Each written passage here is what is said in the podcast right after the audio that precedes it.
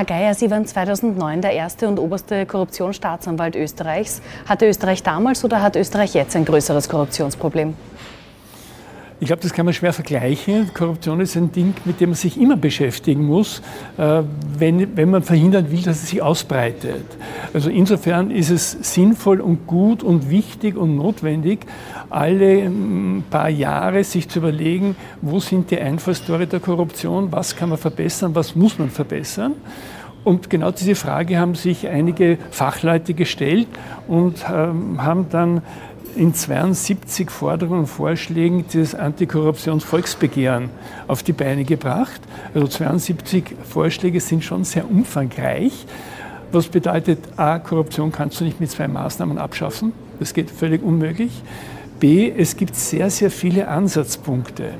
Und zum Teil sind die Ansatzpunkte Lücken, die sich im Laufe der Zeit ergeben haben, wo man draufkommt, aha, da ist ein Sachverhalt im Gesetz nicht vorgesehen, den müssen wir neu regeln. Zum Beispiel die Mandatsbestechung, der Mandatskauf äh, oder, die, oder die Kandidatenbestechung, das hat sich erst jetzt herausgestellt. Aber zum Teil sind es ganz, ganz wesentliche und grundlegende Fragen der Demokratie.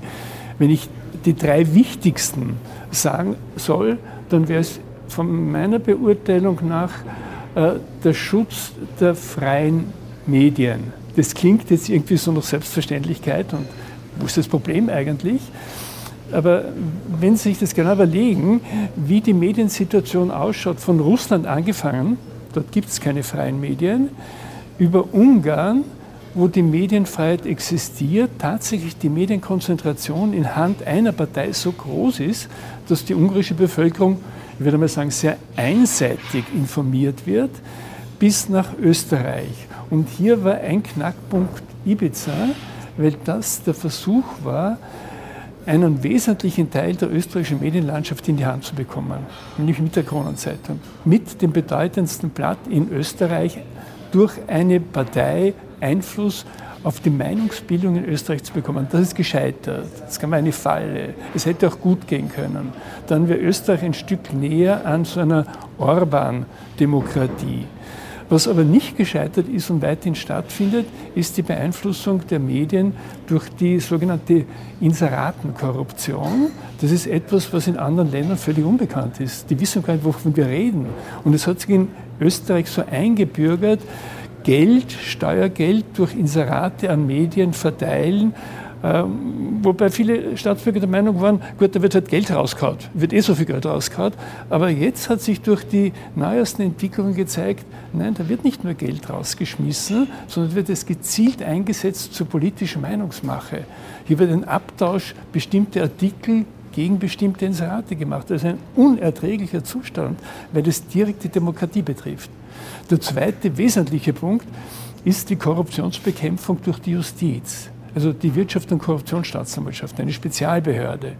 Wenn Sie sich daran erinnern, wie vor kurzem geradezu kampagnenartig gegen Sie mobil gemacht worden ist, mit Hintergrundgesprächen, mit der permanenten Unterstellung, dort arbeiten rote Netzwerke, mit dem gebetsmühlenartigen äh, Wiederholen von schwerwiegende Fehler sind dort passiert und da muss man irgendwas unternehmen. Dieser Bereich gehört geschützt. Also wenn die Korruptionsbekämpfung durch die Justiz behindert werden kann und nicht mehr richtig funktioniert, dann ist eine ganz wichtige Schwelle überschritten worden. Den, dritte, das dritte, den dritten Punkt, den ich noch erwähnen möchte, ist, weil es auch das Herz der Demokratie betrifft, ähm, die Parteienfinanzierung und die, die Beachtung der Parteienfinanzierungsvorschriften und der Wahlkampfbegrenzungen. Denn hier wird der freie Wettbewerb in der politischen Landschaft einfach verzerrt. Eine Partei, die um fünfzig Prozent mehr für einen Wahlkampf ausgeben kann, hat natürlich einen größeren Erfolg, aber mit unfairen Mitteln. Und das muss abgestellt werden, und zwar so abgestellt werden, dass es wirklich nicht passieren kann, nämlich so abgestellt werden, wie zum Beispiel in Frankreich, wo der Ministerpräsident, der ehemalige, eine Haftstrafe bekommen hat, weil er die Regeln der Parteienfinanzierung im Wahlkampf nicht eingehalten hat. Das heißt aber, es bräuchte wahrscheinlich auch eine Reihe von Gesetzesänderungen, zum Beispiel beim Parteienfinanzierungsgesetz. Das ist politisch sehr schwer ähm, durchsetzbar, weil der Wille offenbar nicht da ist. Oder wo orten Sie die Probleme daran, die Korruption wirklich effektiv zu bekämpfen, gerade in den drei Bere- Bereichen, die Sie gerade aufgezählt haben? Ja, Sie haben schon genannt, das ist der politische Wille. Also für alle Bereiche gibt es natürlich Vorschläge und man kann sie auch nachlesen im Volksbegehren. Ähm, man muss nur umsetzen. Daneben gibt es aber auch Vorschläge, die eigentlich keiner gesetzlichen Änderung bedarf und die trotzdem ähm, wirksam sind. Ich erwähne, möchte jetzt nur einen erwähnen. Ähm, Was gerade in letzter Zeit immer wieder auch medial aufschlägt, ist die Frage der Offshore-Firma, der Briefkastenfirma, des Versteckens von Vermögen. Ähm, auch im Zusammenhang mit den Sanktionsmaßnahmen gegen Russland. Ich habe vor kurzem eine Meldung gelesen, dass in der Schweiz äh, russische Vermögenswerte im Wert von fünf Milliarden Schweizer Franken beschlagnahmt worden sind. Dass die Fachleute aber schätzen, es gibt hundertfünfzig Milliarden, die versteckt sind in Offshore-Firmen. Also die Offshore-Firma an sich ist sozusagen ein Blutsverwandter von Korruption. Sie ist nicht per se Korruption. Die unbedenklichste Art der Nutzung von einer Offshore-Firma ist zur Steuervermeidung. Auch gründig, wenn ein Milliardenkonzern weniger Steuer zahlt, Einkommensteuer zahlt, als die Kassierin im Supermarkt. Aber die übliche und üble Verwendungsart von Offshore-Firma ist das Verstecken von Schwarzgeld und von kriminellem Geld. Und hier haben wir einen Vorschlag gemacht, Österreich wird Offshore-Firmen nicht abschaffen können. Was es aber machen kann, ist, äh, unter der Überschrift, die Republik beteiligt sich nicht an Offshore-Firmen. In jedem Vertrag, den die Republik abschließt, insbesondere bei Beschaffungsvorgängen, beim Waffenkauf, bei größeren Beschaffungsvorgängen eine Klausel aufzunehmen, dass sich beide Vertragsparteien verpflichten, im Zusammenhang mit diesem Vertrag keine Offshore-Firma einzusetzen, andernfalls der Vertrag aufgelöst werden kann und eine Penale von fünfzig Prozent des Vertragswertes fällig wird. Hätten wir so eine Klausel im Eurofighter-Verfahren, im Eurofighter-Vertrag eingebaut, hätte Österreich das beste Geschäft der Republik gemacht. Sie haben vorhin auch in der ersten Antwort kurz angesprochen, die Angriffe auf die W K S T A. Da gab es vor allem von ÖVP-Seite sehr viele Angriffe, unter anderem auch in dem Hintergrundgespräch, das Sie erwähnt haben, ähm, den ehemaligen Kanzler Sebastian Kurz, der von roten Netzwerken gesprochen hat. Was macht das denn mit den Staatsanwälten und Staatsanwältinnen dort? Äh, also sie geraten unter Druck und unter einer Verteidigungsposition, weil sie sich auch nicht adäquat wehren können. Denn die Angriffe erfolgen auf einer politischen Ebene und dort darf ein Staatsanwalt nicht agieren. Ein Staatsanwalt hat das Gesetz zu vollziehen und hat seine Verfahren zu führen, und aber sich nicht auf politische Diskussionen mit irgendwelchen Politikern einzulassen. Dann hat er es von vornherein verloren. Dann wird auch die Justiz unglaubwürdig, wenn das geschehen sollte. Das machen sie auch nicht. Deswegen war es wichtig, dass auch die Medien diese Angriffe ziemlich bald durchschaut haben als parteipolitisches Manöver und nicht auf diesen Zug abgefahren sind, sondern tendenziell eher die W K S T A in Schutz genommen haben und zu der Einschätzung gelangt sind, da gibt es einige Juristen, die versuchen, diese Sachverhalte, die sich aus den Chats und aus anderen Unterlagen ergeben, einfach zu klären und lassen sich dabei nicht stören. Weil Sie gerade sagen, Sie lassen sich dabei nicht stören. Es wird ja auch derzeit gegen eine Reihe von ehemaligen Regierungsmitgliedern ermittelt. Glauben Sie, kann das die W K S T A gerade ungestört und fernab von politischer Beeinflussung tun? Ich glaube, dass sich unter der Ministerin, die jetzt äh, tätig ist, sehr viel geändert hat. Äh, es hat sich in der Vergangenheit, ich würde sagen, bis zur Suspendierung des Sektionschefs, einiges zugespitzt im Verhältnis zwischen dem Ministerium, der Oberstaatsanwaltschaft und der W K S T A. Die Vorgeschichte ist grob bekannt, im Detail nicht, aber sie war doch, sie war doch für einen äh, außenstehenden Insider, wie, wie für mich, äh, beunruhigend, weil der Beginn der Korruptionsstaatsanwalt und der Wirtschafts- und Korruptionsstaatsanwaltschaft an sich ein sehr guter war.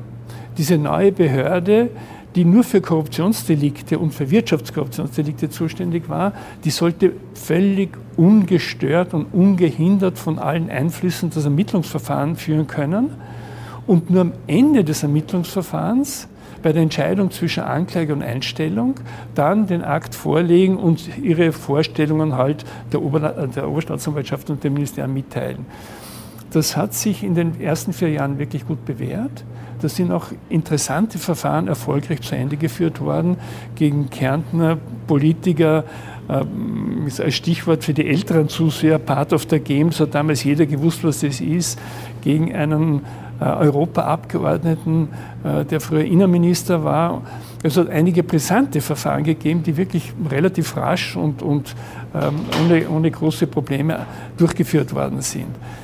Das, dieser Zustand, dieser wirklich paradiesische Zustand hat sich dann geändert, weil durch eine neue Oberstaatsanwältin wieder Berichtspflichten eingesetzt haben. Das heißt, die Zügel wieder angezogen worden sind. Die Staatsanwälte bei der Wirtschafts- und Korruptionsstaatsanwalt irritiert waren, wieso müssen wir unsere Arbeitszeit jetzt damit verplempern und können nicht zügig ermitteln. Das hat dann letztlich dazu geführt, dass eine Staatsanwältin überhaupt die Behörde verlassen hat und gesagt, deswegen, also unter diesen Voraussetzungen kann ich nicht mehr weiterarbeiten. Und das hat dann zu dem Eklat geführt, aus Anlass des Eurofighter-Verfahrens, der der Staatsanwaltschaft, einer anderen Staatsanwaltschaft abgenommen und der W K S t A zugewiesen worden ist, mit dem Auftrag, Vorschlag, auf Forderung, ihn zu unterschlagen. Und diese Aufforderung ist genau von dem Sektionschef gekommen, der für die Fachaufsicht bisher zuständig war. Das ist auch ein, ein interessanter Aspekt. Was dann passiert ist, weiß die Öffentlichkeit, dieses gegenseitige Anzeigen äh, einbringen, äh, was ziemlich unglücklich von meinem Standpunkt aus war, und äh, eine Zerstörung des Verhältnisses, die irreparabel war. Allerdings, das ist jetzt Vergangenheit. Der Sektionschef ist momentan suspendiert. Der leitende Oberstaatsanwalt ist für die W K S t A nicht mehr zuständig. Das heißt, die Verhältnisse haben sich doch wesentlich geändert. Wir sprechen insofern von der Vergangenheit. Sie haben gerade beide den suspendierten Justiz-Generalsekretär, ehemaligen Generalsekretär Christian Pilnacek angesprochen und aber auch den Leiter der Oberstaatsanwaltschaft Wien, ähm, der jetzige Johann Fuchs, wird jetzt sogar angeklagt wegen Geheimnisverrats und ähm, Verdacht auf Falschaussage. Ähm, und zwar interessanterweise genau, weil er eben eine geplante An, ähm, Anzeige der Behörde, der W K S t A, über die wir gerade gesprochen haben, vorab verraten haben soll. Muss man da nicht sagen, die Staatsanwaltschaften boykottieren sich gegenseitig, und was gibt es für ein Bild nach außen ab? Wie gesagt, aus der, aus der Vorgeschichte, die ich äh, gerade erklärt habe, hat sich das völlig zerstörte Verhältnis zwischen W K S t A, Oberstaatsanwaltschaft und Ministerium ergeben, und das war nicht mehr zu reparieren, und ich sehe das auch zum Teil als eine Auswirkung von diesen Zuständen, aber wie gesagt, die sind Vergangenheit. In einer gewissen Weise ist es vielleicht sogar ein reinigender Prozess, dass es jetzt aufgearbeitet wird, dass die Details auch in einem Ausschuss geklärt werden, vielleicht auch vor Gericht geklärt werden, und man irgendwann doch einmal einen Schlussstrich ziehen kann und sagen, wir fangen neu an. Glauben Sie, wird das passieren, wir fangen neu an? Oder, oder was müsste denn passieren, um wirklich zu sagen, gut, jetzt wird die Behörde vielleicht wieder zurückgehen zu den paradiesischen Zuständen, von denen Sie gesprochen haben, von früher?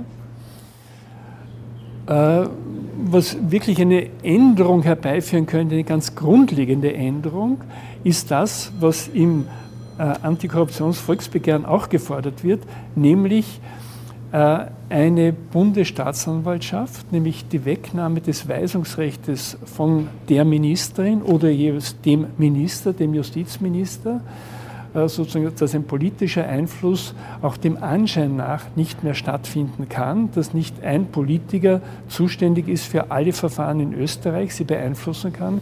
Äh, natürlich besonders brisant in Korruptionsfällen, natürlich besonders bedenklich dann, wenn sich der Verdacht gegen ein anderes Regierungsmitglied richtet, also ein Minister dann letztlich mitentscheiden kann, mit beeinflussen kann, ob gegen einen anderen Minister ein Verfahren und wie es durchgeführt wird.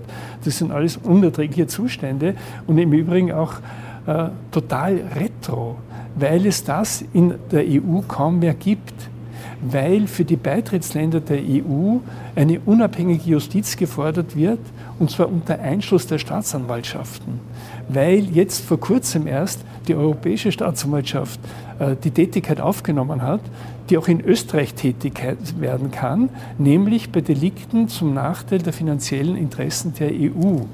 Und dort ist es undenkbar, dass eine Person auf alle diese Verfahren Einfluss nehmen könnte. Die europäische Staatsanwaltschaft ist gefühlt und geschätzt für, glaube ich, dreihundert Millionen Bürgern der E U zuständig. Es sind zweiundzwanzig Länder, E U-Länder an Bord. Dass dort eine Person auf, zweiundzwanzig Mil- auf, auf dreihundert Millionen Personen auf die Strafverfahren Einfluss nehmen könnte, das klingt irgendwie nach Mittelalter. Die Zeit ist vorbei, insofern ist die Zeit reif für eine Gesamtreform. Die eine Sache, weil Sie gerade die E U angesprochen haben, glauben Sie, würde Österreich mit diesen unerträglichen Zuständen, wie Sie sagen, und diesen sehr veralteten Weisungs- und Durchgriffsrechten ähm, überhaupt noch der Europäischen Union beitreten können heutzutage? Mit unserem aktuellen System könnten wir nicht der Europäischen Union derzeit beitreten. Weil wir solche... Weil die Justiz nicht unabhängig ist, weil die Staatsanwaltschaften nicht unabhängig sind. Dazu muss man wissen und anfügen, dass von hundert Anzeigen nur mehr fünfundzwanzig zu Gericht kommen mit einem Strafantrag, mit einer Anklage, und die restlichen fünfundsiebzig werden von der Staatsanwaltschaft erledigt. Also von einer unabhängigen Justiz zu sprechen, wenn fünfundsiebzig Prozent der Agenten von einer abhängigen Behörde erledigt werden müssen, ist einfach falsch. Weil Sie den Bundesstaatsanwalt auch angesprochen haben, da gibt es ja Arbeitsgruppen durchaus dazu, der ist geplant. Glauben Sie denn, dass so einer tatsächlich in naher Zukunft eingesetzt werden wird, auch mit ÖVP-Unterstützung? Also ich weiß nicht, ob das eine Frage des Glaubens ist. Ich glaube, dass die Beratungen ernsthaft geführt werden. Ich glaube, dass wirklich sehr viel, sehr viel Arbeit in die Vorbereitung gesteckt wird. Aber wie es letztlich ausschaut, ist eine politische Entscheidung. Und wie bei vielen anderen Dingen, umsetzen kann man, wenn man will, wenn man nicht will, dann eben nicht. Sie haben zwanzig neunzehn an der Seite von der jetzigen Justizministerin Al-Masadisch das Regierungsprogramm mitverhandelt. Damals wurde auch ein Informationsfreiheitsgesetz schon eigentlich sehr, sehr detailliert ausgemacht. Glauben Sie denn daran, dass das noch in dieser Legislaturperiode durchgesetzt werden kann und beschlossen werden kann? Also ich eigne mich als Prophet sehr schlecht. Ich denke mir, das Informationsfreiheitsgesetz ist schon so häufig in Regierungsübereinkommen erwähnt worden und so oft beraten worden. Und es gibt so viele Beispiele im Ausland, wo es gut funktioniert, im Nachbarland, in, in der Slowakei zum Beispiel oder in nordischen Staaten. Man braucht ja sozusagen nur etwas abschreiben oder sie informieren, wie es dort geht. Die Konzepte liegen alle am Tisch. Es ist wirklich nur mehr eine Frage der Umsetzung, und da müssen Sie die Regierungsparteien fragen, ob dieser, dieser Schritt, der entscheidende Schritt, getan wird. Ich habe es gerade kurz angesprochen, zwanzig neunzehn haben Sie mitverhandelt, das Regierungsprogramm. Ähm, ein Teil des, des grünen Verhandlungsteams wusste ja auch von den Sidelettern. Haben Sie davon gewusst? Nein. Sie, waren Sie danach erstaunt, schockiert? Finden Sie vor allem den, den Fakt, dass das ein geheimer Sideletter ist, ähm, vertretbar? Ich war überrascht, dass das existiert, und habe es abgelehnt. Jetzt sind drinnen ja auch teilweise schon konkrete zukünftige Richterinnen und Richter, auch mit Namen sogar teilweise festgelegt worden, vor allem im vorigen Regi äh, geheimen Sideletter der ähm, türkis-blauen Regierung. Ähm, ist das ein weiterer Punkt, wo man sagen muss, das darf es in einer unabhängigen Justiz nicht geben, dass sich die Politik Posten so ausdealt? Da haben Sie völlig recht, aber ich finde, so geheime Nebenabsprachen sind in einer, in einer offenen Demokratie nicht notwendig. Das kann man anders auch regeln. Herr Geier, vielen herzlichen Dank für das Gespräch.